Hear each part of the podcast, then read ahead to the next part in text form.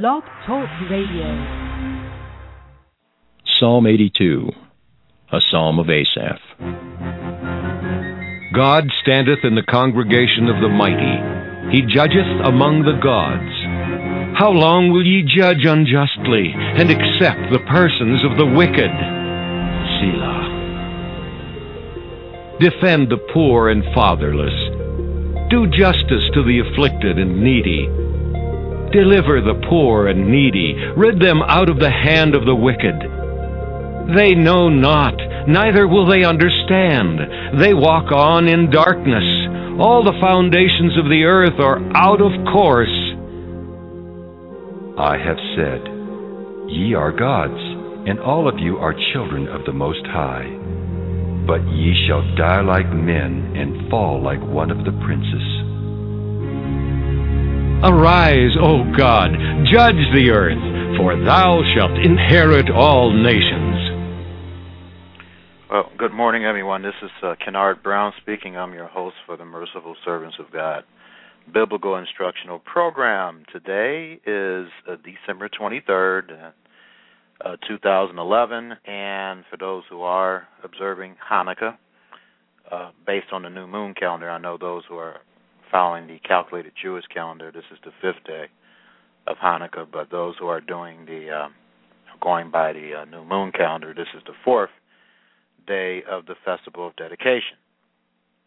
And I will talk about this later on in the program, but first, uh, for those who are familiar with me and how I do my uh, radio program, I talk about any significant world events, and there really hasn't been any significant world events. Um, other than the fact that people are being deceived into celebrating Christmas again. And uh, he had some shenanigans in the White House in regards to um, the tax issues, the payroll tax issues. They were finally able to resolve that, so that that's good news there. Um, there's still problems around the world in reference to our, our finances, and that's not going to get any better. It appears, and of course, um, I think Scud missiles are still, or missiles are still being fired at Israel, and that's not re- being reported in the news. And uh, things are getting heated up there. But other than that, it's been somewhat of a fairly. Uh, well, let me look at the Infowars.com here real quick because I didn't really have the time to to browse here. It's been a rough work week for me. So I'm I'm probably one of the few ministers that, that you ever hear that actually does have a, a that actually works along with preaching, but that's what was done in the first century. Uh, Jesus was a carpenter. Um, Paul made tents or tallits, and the other apostles worked too. And I'm going to probably do another Bible study. I know I'm going to write about it and put it online, but that's something that a lot of people don't uh, realize or understand that uh, there was even Jewish tradition that the rabbis had a secular op- occupation in addition to uh, teaching and preaching. And that's something that uh, I think a lot of uh, ministers today don't understand. But anyway, yeah, I'm looking here. I don't really see too much. Let me look at watch.org here. Iraq crisis stirs protests in Sunni strongholds.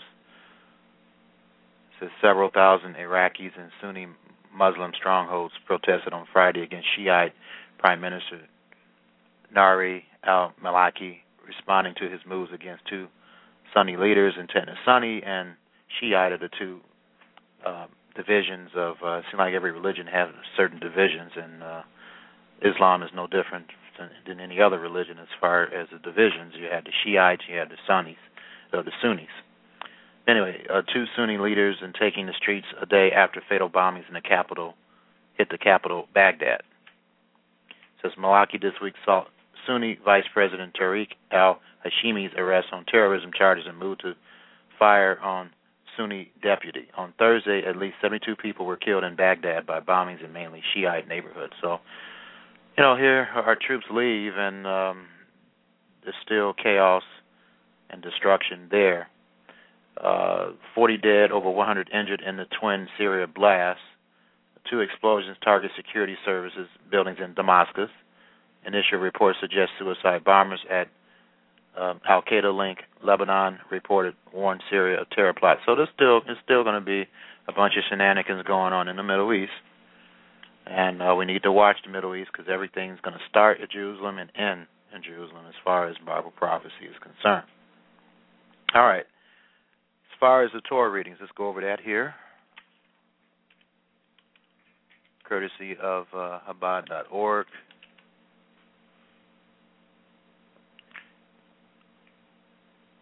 And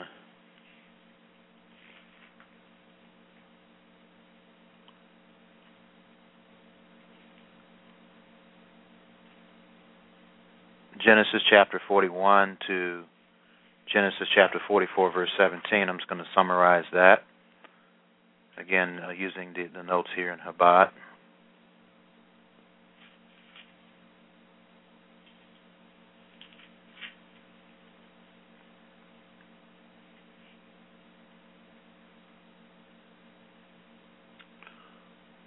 Okay. All right. Um, Joseph's imprisonment finally ends when Pharaoh dreams of seven fat cows that are swallowed up by the seven lean cows and of seven fat ears of grain swallowed by seven lean years.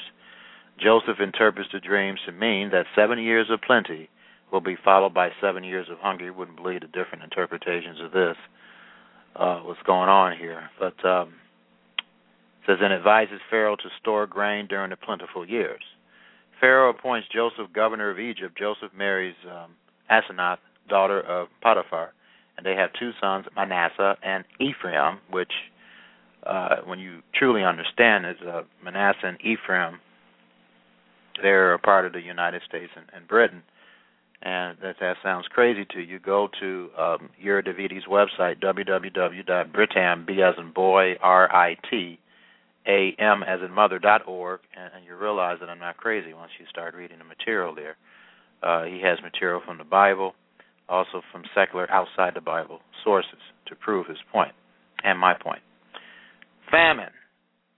Famine spreads throughout the region, and, and remember uh, in Ezekiel chapter 14, uh, that's one of the major punishments that God uses to punish nations and, and punish individuals. He takes away the ability for you to support yourself and, and to feed yourself. That's one of the reasons why we work, right? To eat. But anyway, famine spreads throughout the region, and food can be obtained only in Egypt. Ten of Joseph's brothers come to Egypt to purchase grain. The youngest, Benjamin, stays home, for Jacob fears for his safety. Joseph recognizes his brothers, but they do not recognize him. He accuses them of being spies, insists that they bring Benjamin to prove that they are who they say they are and imprisoned Simeon as a hostage. Later, they discovered that the money they paid for their provisions has been mysteriously returned to them. Jacob agrees to send Benjamin only after Judah, which are the Jews today, assumes personal and eternal responsibility for him. This time, Joseph receives them kindly, releases Simeon, and invites him to an eventful dinner at his home. But then he plants his silver goblet purportedly imbued with magical powers or magic powers in Benjamin's sack. When the brothers set out for home the next morning, they are pursued, searched, and arrested. When the goblet is discovered, Joseph offers to set them free and retain only Benjamin as his slave. So God is using Joseph here to teach his brothers a lesson. And remember, Joseph really, that's prophetically uh, symbolizes the United States and British nations. Now, if you want to look at this logically and prophetically, uh, if it wasn't for the United States and Britain, we would all be under German rule right now. Uh, it's because of our two nations that uh, we have, I wouldn't call it peace, because peace is when all everyone's needs is taken care of and you don't have any suffering and so forth. But we have peace as far as being able to live a decent life in this country and in, in and Britain and all the other Western nations.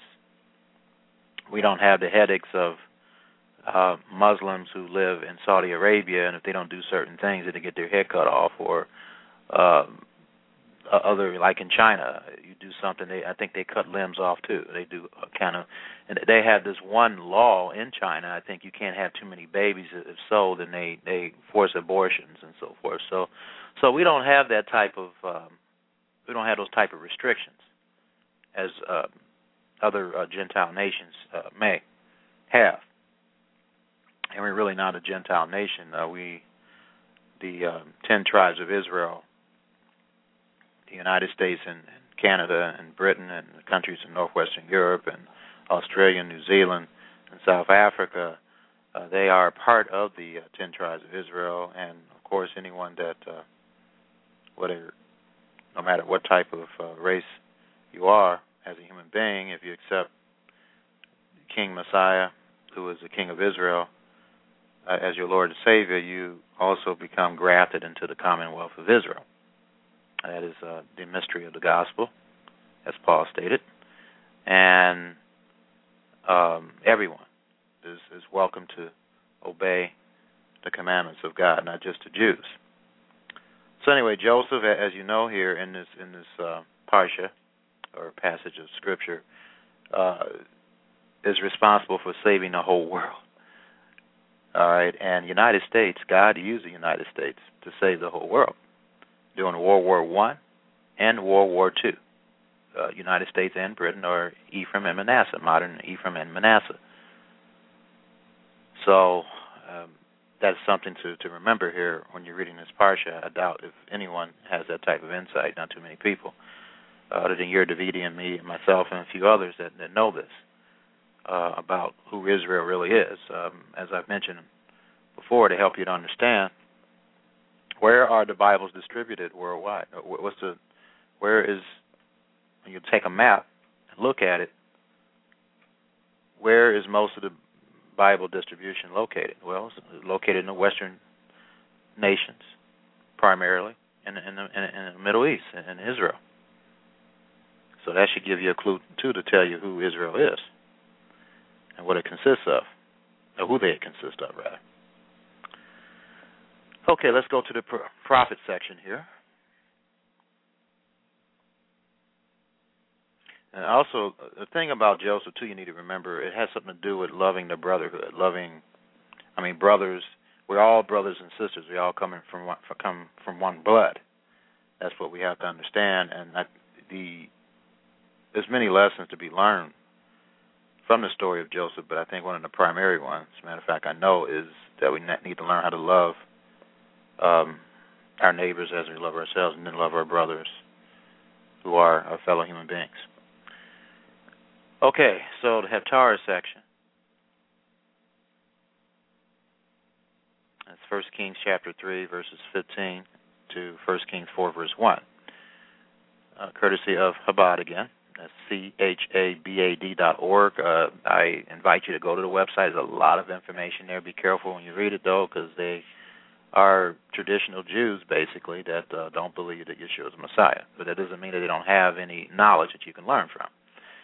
Anyway, this week's Haftarah opens with the words, And Solomon awoke, and behold, it was a dream, echoing this week's Torah portion, which opens with Pharaoh's dreams.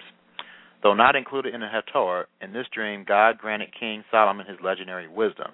The Haftarah relates a famous episode that made all of Israel aware of their new monarch's keen intellect.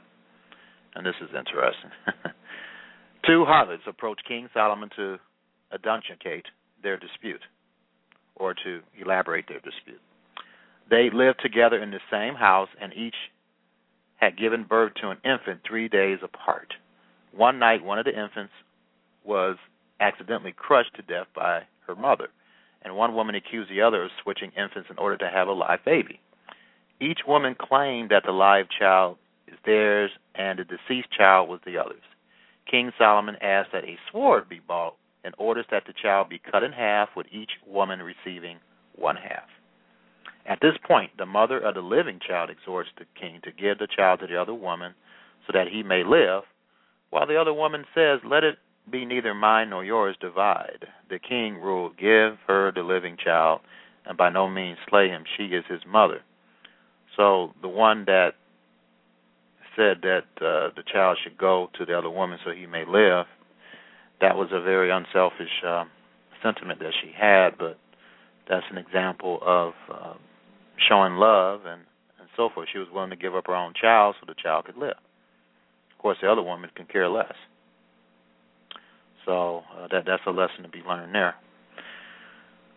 All right, um, let's go to the um, renewed covenant section. Yeah, I'm going to emphasize this, but I'm going to quote it anyway. Uh, Matthew 5, verse 14 to 16.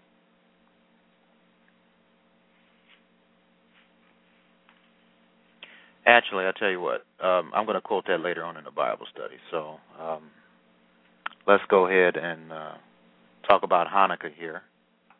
I I have plenty of time to do it too. It looks like, which is good. Yes, I do. Okay.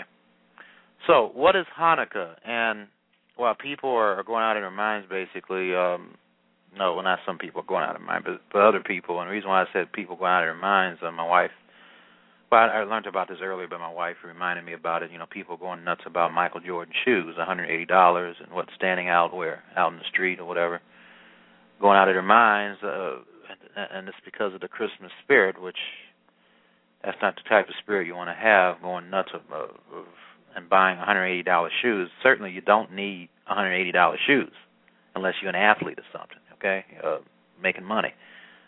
So that that that's an example. I talked about Christmas last week, folks, and Jeremiah chapter ten. It's plain that God He knows the end from the beginning. and He talks about a tree. But let's go to that here real quick. Let me let, let's let's understand the great God here that He. I know He definitely definitely was not going to write the Bible and not mention that He knows about Christmas. Okay, I mean Christmas is seems to be the greatest day in the world. So you think God is not going to not mention it in the Bible? Come on, let's use our common sense here, okay? He's a very jealous God. And if he knew that human beings, and he did, would pick a uh, one certain day and and make it like it's so spectacular, then of course he's to say something about it. This is only common sense. But anyway, let's read this in the English Standard Version. What? Huh? I said it's called idolatry. Idolatry. Idolatry. But anyway, Jeremiah 10, verse 1. Hear the word that the Lord speaks to you, O house of Israel. Now, you should understand who the house of Israel is today.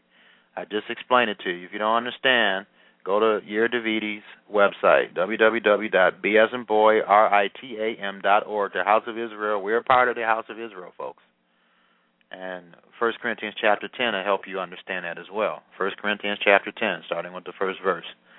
All right, Jeremiah 10, verse 2. Thus says the Lord Learn not the way of the nations, nor be dismayed at the signs of the heavens, because the nations are dismayed at them. In other words, you shouldn't be looking at Pisces and what are all these ridiculous tars, all this silly stuff. He's he's telling you not to not to pay attention to that. Okay? Verse 3, and here's the reason why. And this is what God is saying through the prophet Jeremiah. Now, keep in mind, if you think it's strange, I'm reading from the Old Testament. God doesn't think so.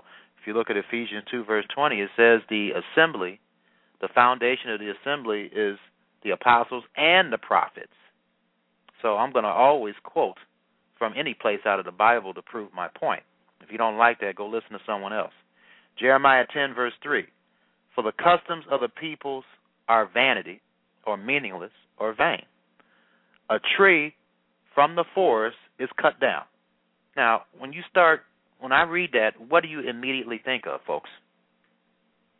A tree from the forest is cut down and worked with an axe by the hands of a craftsman. You get these so-called biblical scholars saying, "That's not what it's talking about. That's not what it's talking about." Well, come on, use your common sense, folks. Nothing wrong with listening to scholars. A scholar is someone who uh, is specialized in a certain area of knowledge, and they study it on a consistent basis. So, and, and they know it so well that they can teach other people. But that doesn't mean they're not perfect. I mean, it doesn't mean that they're perfect and that they can't make mistakes. All right. So anyway, verse four: they decorated with silver and come on, come on. A tree from the forest is cut down and work with an axe by the hands of a craftsman. They decorate it with silver and gold, silver and gold, a tree cut down. Come on, that's the Christmas tree, folks. But you have these scholars. That's not what it's talking about. That's what it is talking about. Now, it may not have been exactly the Christmas tree we have today, but the concept is there. The concept, the idea. God is not stupid, folks. He knows the end from the beginning. And He knew that we would pick a Christmas and use that to teach children to lie. Because that's what it does. I don't hear hardly anyone addressing this point about Christmas. Christmas biggest lie probably ever created. That there's a big fat man that comes down a chimney and gives gifts to little children. And then people say, "Well, that's a white lie." Well, where, where's show me in the Bible and don't be don't you dare use that situation with uh what's her name? Rahab what's her name? Rahab? Yeah. Yeah, sure she lied, but you know God God didn't brag about her lying, okay? I mean that that was wrong and it was good that she did she had good intentions, but that still was wrong. Okay? So that still was wrong, but you know, but there was some good out of it. That doesn't mean that you you should lie anyway. I, you know, Jesus Christ never lies. God never lies. There's there was another way she could have did it without doing that. Okay. Abraham lied about Sarah. Does that make it right? Did he, Abraham lied about Sarah? No. That's right. All have sinned, and that lying thing. It seems like everybody's done that one. You know about lying. Okay. So so you know when I lie, I don't lie on purpose. I forget things. It's still lying though. You got you got you got to remember what you say. Okay. But the the the the, the line that God really hates is when you whew, when you know what you're saying and you remember what you're saying and you still doing it. That's the kind of lying that God really hates. And sometimes You know. you tell the truth even though you know you feel like you need to lie, but it's for righteousness' sake. We have to suffer for righteousness' sake. Yeah, that's right, right, right. And, and you know, my wife seems to be growing here spiritually. That's that's great. You know, for her to say that, that's makes me feel a lot better. But yeah, that that's that's um, you got to stand up for the truth, and that's what Hanukkah is about too. And that's why I'm emphasizing, you know, starting this Bible study with the abomination of Christmas, so that you understand the abomination of desolation. okay, which you know, it's not Christmas, but the abomination of desolation, when you really understand it, is about idolatry worshiping false gods. All right? And this day, Christmas, is probably the greatest deception that Satan has ever created in terms of holidays or religious days. Because people think Christmas is a religious day, a, a true religious day, and it's not. I, I'm gonna, sure, I'm gonna quote that scripture in Jeremiah. Okay, right, since I'm there, I might as well eventually. But anyway, uh, so this this stay with me here in this program. Uh, look, if you can look at two hours, what's that idiotic uh, movie that that they made uh, about blue people and all that? What's that? Uh, Avatar, right? That Avatar movie is three hours, and probably you guys have probably looked at that. All right, so if you can sit there and look at look at that silly movie for three hours, you can you can sit and listen to some truth for two hours. Okay, once a week. Uh, and then- then Star Wars, the average the average movie is about two hours. And what do you learn in these movies? Not a doggone thing other than to waste your time and get fat on popcorn. Okay? So so pay attention to this. All right, um verse 4. They decorated with silver and gold. They fastened it with a hammer and nails so that it cannot move. We don't do that today. We just, you know, this conveniently set up on a what is it? It's been a, such a long time since I've even my goodness, it's been about 27 years since I've celebrated Christmas. Yeah, tree holder. Right, right. Okay. All right. All right, tree holder, whatever. All right. So, and then uh verse 5. Now, it tells you what they are here. Their idols are like scarecrows. That's what the tree is. It's an idol. Like like scarecrows in a cucumber field, and they cannot speak, and they have to be carried, for they cannot walk. Do not be afraid of them, for they cannot do evil, neither is it in do either neither is it in them to do good. And the people say, Well, it's okay then. It's not evil, it's not good. Well that, is that saying that? What, what does it say here in the beginning? See, people when they read the Bible, they want to eisegesis. That's a incorrect method of interpretation of the scriptures, where they put their own thoughts into the scriptures and they want to make it what they want to make it, so they can justify their wickedness. And, that's not how you study the Bible, nor is that how you understand the scriptures. Now, what does God say again in, in Jeremiah 10, verse 2? Thus says the Lord, not me, the Lord, learn not the way of the nations, nor be dismayed at the signs of the heavens, because the nations are dismayed at them. Meaning that you shouldn't be in astronomical signs. It's silly stuff. Okay, verse 3. I had one person tell me, uh, well, I like Harry Potter. I believe God approves of me looking at Harry. No, he does not. Look at Leviticus chapter 19. He he hates. He, he does not want you to have anything to do anything to do with wizards. no good wizards as far as God is concerned. And if you're looking at Harry Potter, you got some serious issues, and you need to repent of that. Because I know that God would not, by the authority of God and the scriptures, I know He wouldn't sit and waste His time looking at Harry Potter.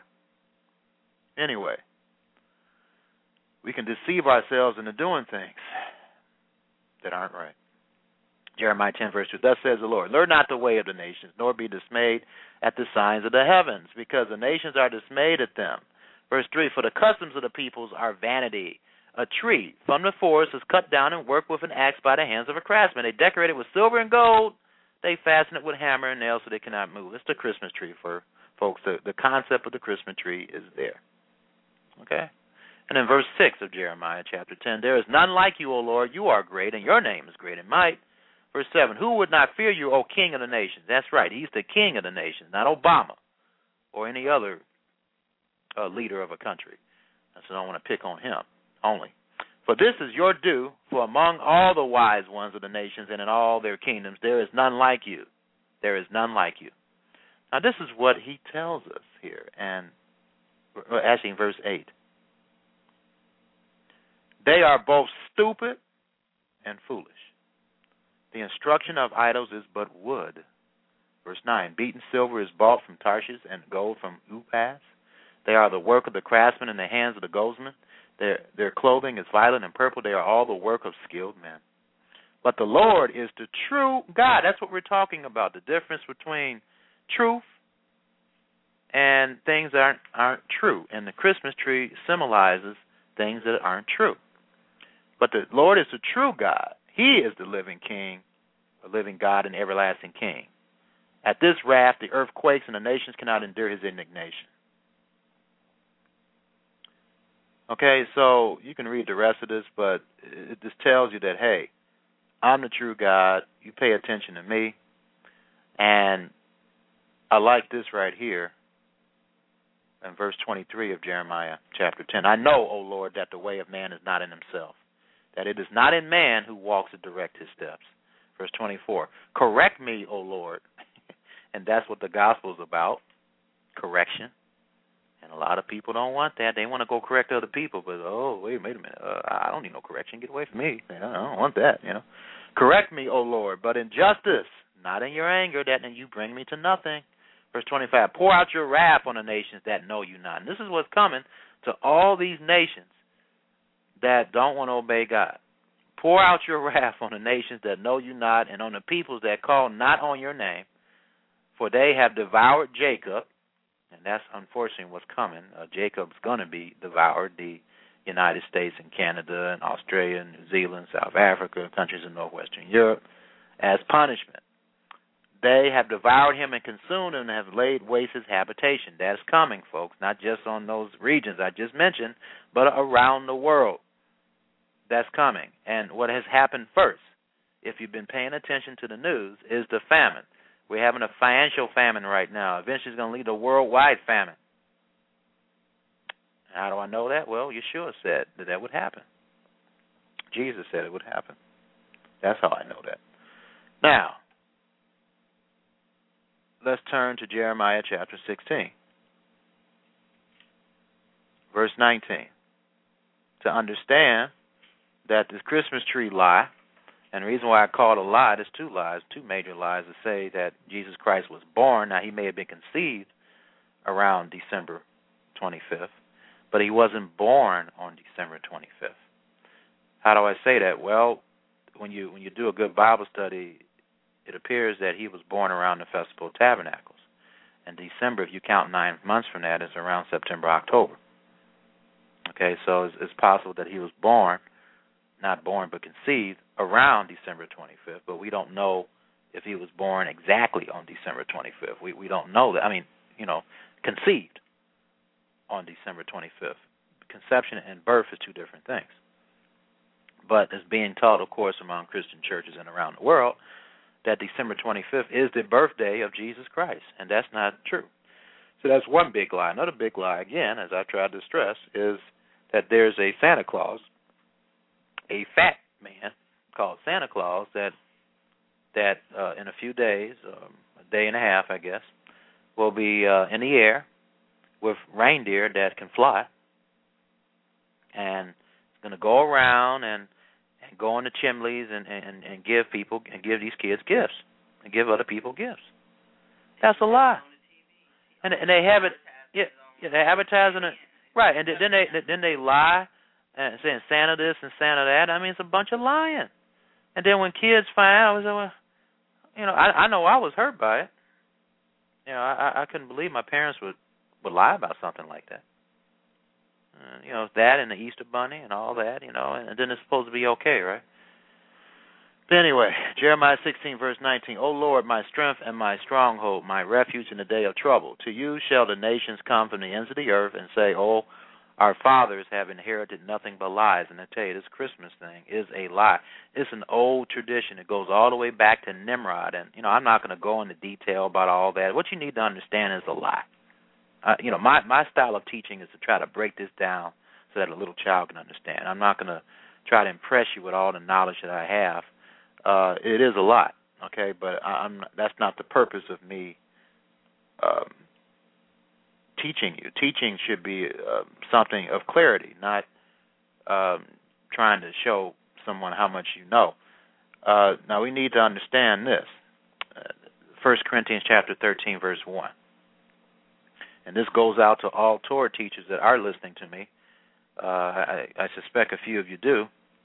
You know, listen to me, and that's fine. And you know, if you use the information to better your ministry, that's great. But anyway, First Corinthians chapter thirteen, verse one. I listen to, to other people, and I, I get information, particularly scriptures to use. Uh, First Corinthians chapter thirteen, verse one. If I speak in the tongues or or languages of men and of angels, but have not love, what is love? Well, uh, we we have the definition of that. I'm gonna go to it in a minute. I am a noisy gong or clanging cymbal.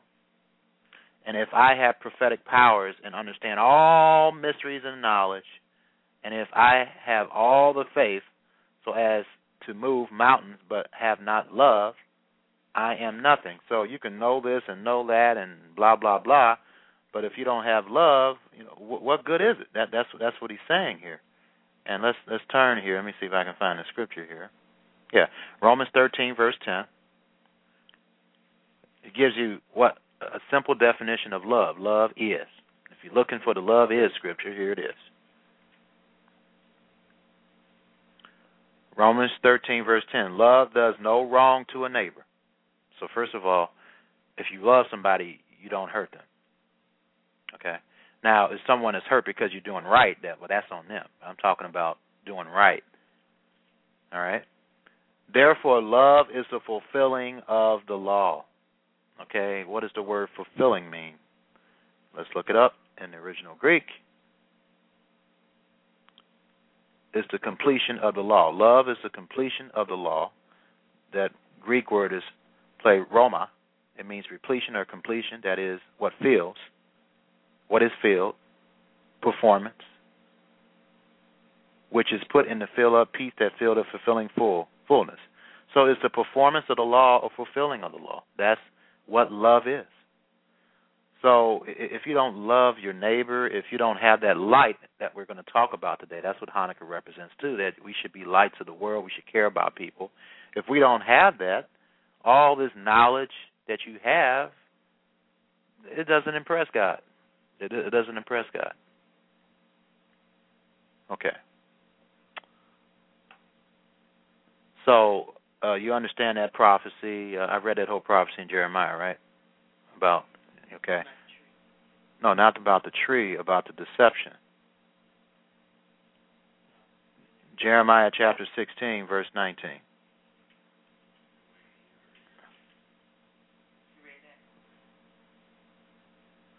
The nations will come to you from no I didn't. I didn't read the rest of it. The nations will come to you from all around the world. They will say, Our fathers have false gods. They worship those worthless idols, but the idols do not help them. And one of those worthless idols, folks, is the Christmas tree. Verse 20 Can people make real gods for themselves? No, they can only make statues that are not really gods. So I will teach those who make idols. Right now, I will teach them about my power and my strength. Then they will know that I am God. They will know that I am the Lord. And that word Lord, when you see Lord translated in the King James and other English trans- translations, uh, the, uh, the um, YHVH or YHWH, the Tetragrammaton.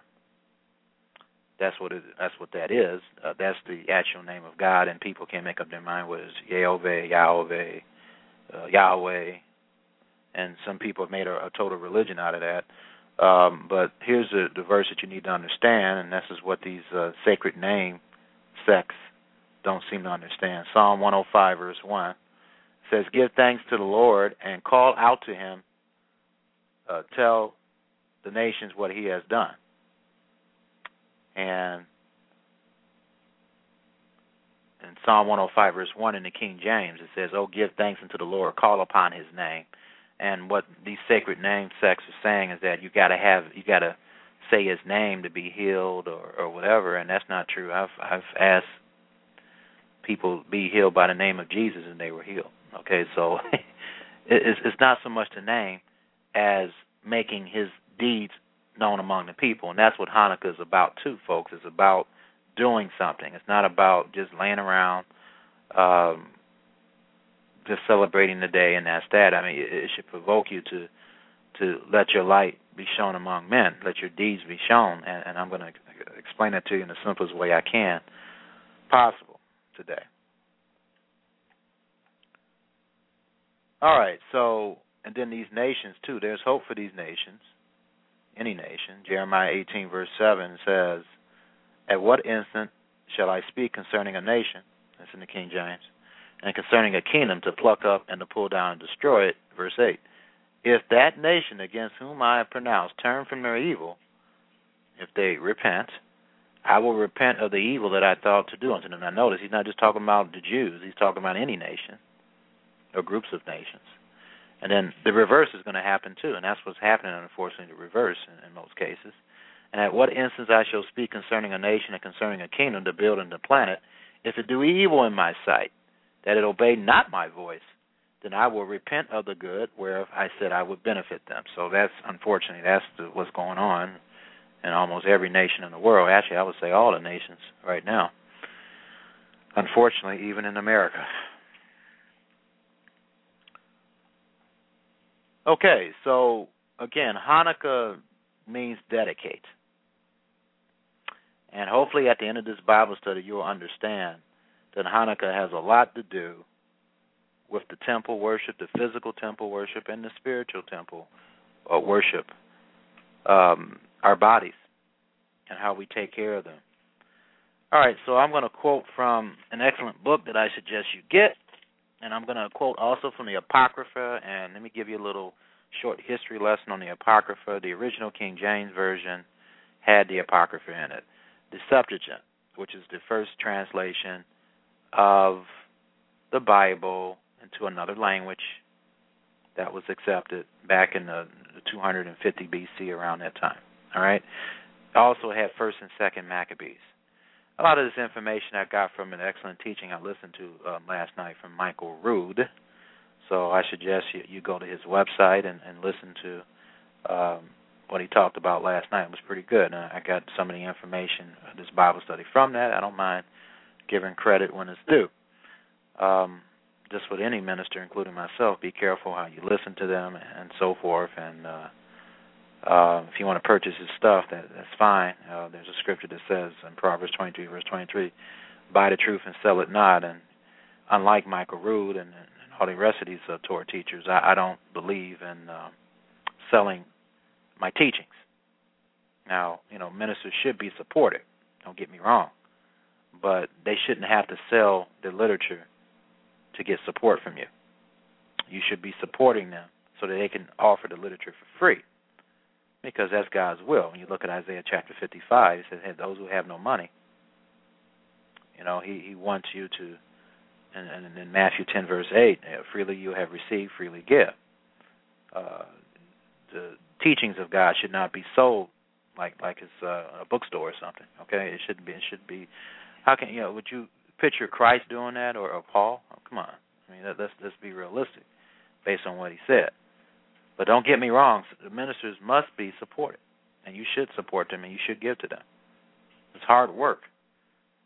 And then ministers also need to understand they need to read Jewish history. They need to look at the example of Christ. He was a carpenter, and Paul was a tent maker and the apostles, uh, all of them worked with their hands.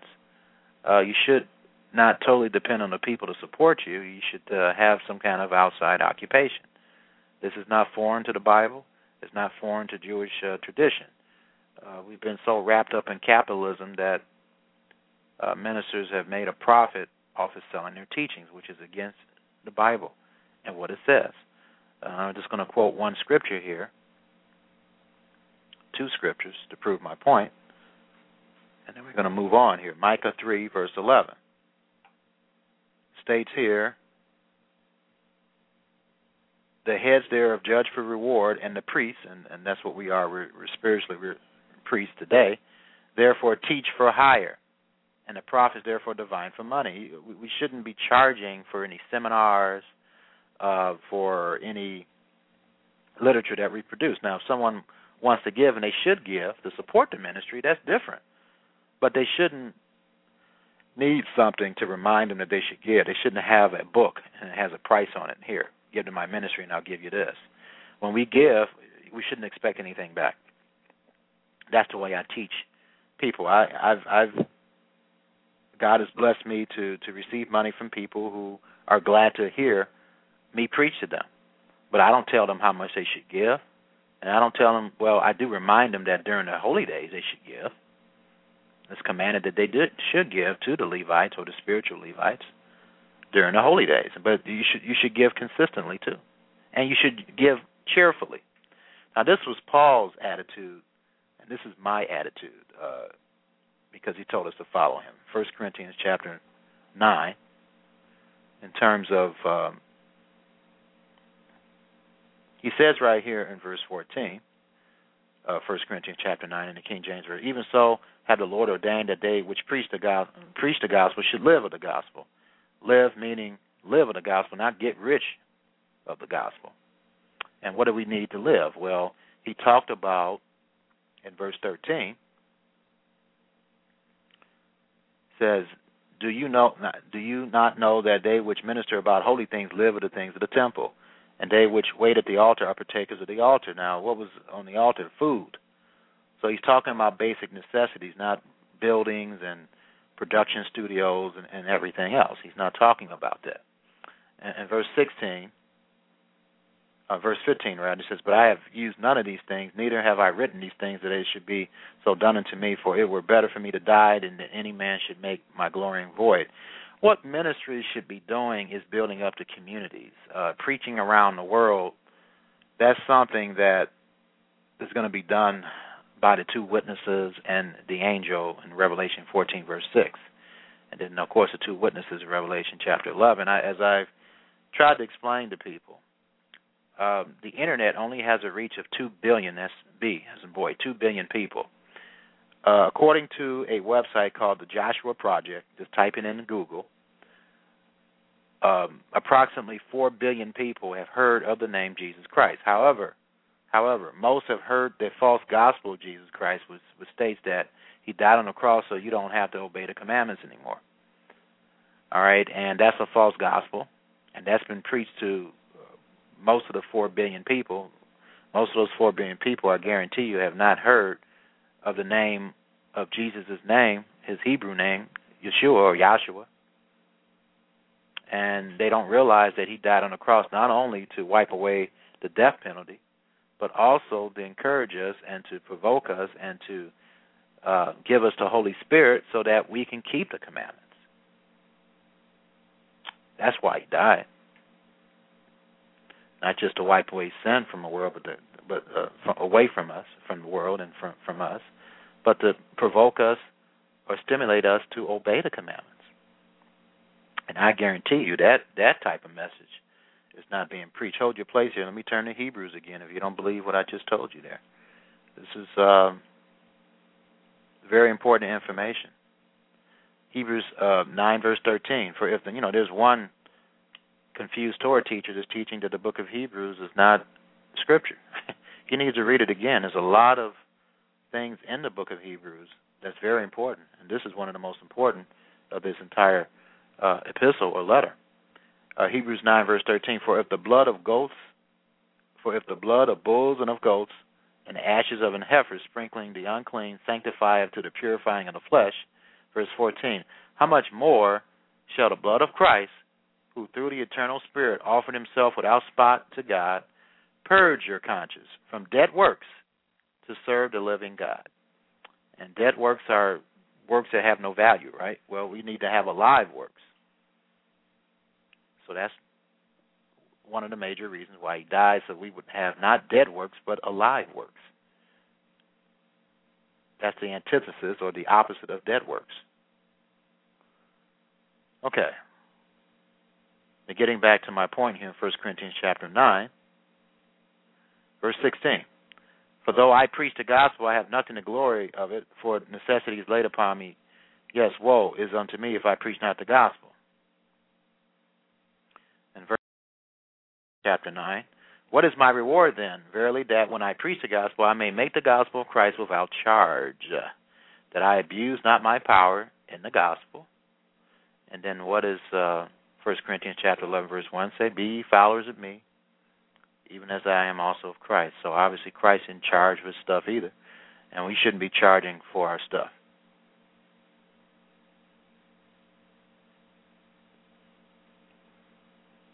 Right in verse 33, uh, when, when he states here, uh, the next verse where he says, "Follow me, because I follow Christ." In, in 1 Corinthians 10, verse 33, even as I please all men in all things, not seeking my own profit. He's not seeking his own profit, but for the profit of many that they may be saved. And so, you know, I tell ministers this. I try to anyway. Uh, if you're really so concerned about people being saved, why are you charging for your literature? Why, why, why, why must there be a charge? Of course, you should be supported. You need to trust God for that. God will provide you with support from the right people. Okay, so you you have to understand that, and you have to trust God in that area. Okay. So anyway, we're going and we're describing what Hanukkah is, what it's about, and I'm going to quote from The Life and the Times of Jesus the Messiah by, Al, by Alfred Edersheim, and it's E D E R S H E I M, Edersheim. Uh, he was a Messianic Jew. It's an excellent book. It gives you the, the background of the first century. Josephus is good, but this is a good book as well. And it's uh, chapter 14 of this book, page 631. Again, this book, uh, excellent book, The Life and Times of Jesus the Messiah, completed and unabridged in one volume by Alfred Edersheim. He's uh, he was a Messianic Jew. I'm going to quote from the, on this page. It was not of biblical origin, but had been instituted, talk about Hanukkah, by Judas Maccabeus in 164 BC, when the temple, which had been desecrated by Antiochus Epiphanes, by the way his name represents that he's a god, okay, was once more purified and rededicated to the service of God. This is found in First Maccabees 6, verse 52 59. I will turn to that scripture later on. According, uh, not a scripture, but uh, from the uh, Apocrypha. Accordingly, it was designated as a dedication of the altar. That's, that's in First Maccabees 6, verse 56 to 59. Josephus, in Antiquities, um, I think section 12, 7.7, calls it the lights for the principal observances at the feast, though he speaks in hesitating language of the origin of the festival as connected with this observance.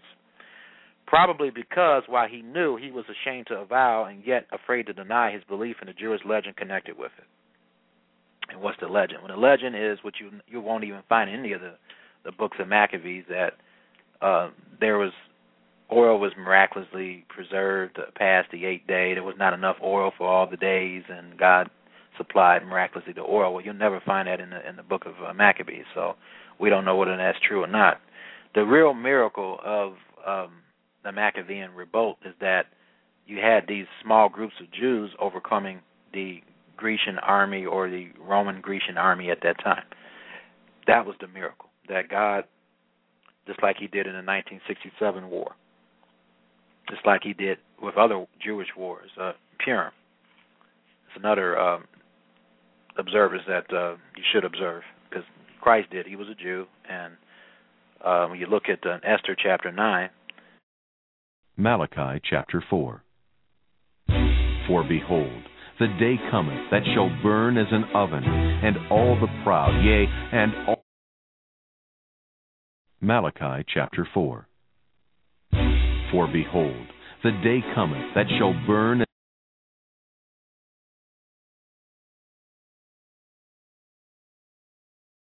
Malachi chapter 4. For behold, the day cometh that shall burn as an oven, and all the proud, yea, and all that do wickedly shall be stubble. And the day that cometh shall burn them up, saith the Lord of hosts, that it shall leave them neither root nor branch. But unto you that fear my name shall the Sun of Righteousness arise with healing in his wings, and ye shall go forth and grow up as calves of the stall and ye shall tread down the wicked, for they shall be ashes under the soles of your feet in the day that I shall do this, saith the Lord of hosts. Remember ye the law of Moses my servant, which I commanded unto him in Horeb for all Israel, with the statutes and judgments. Behold, I will send you Elijah the prophet before the coming of the great and dreadful day of the Lord. And he shall turn the heart of the fathers to the children, and the heart of the children to their fathers, lest I come and smite the earth with a curse.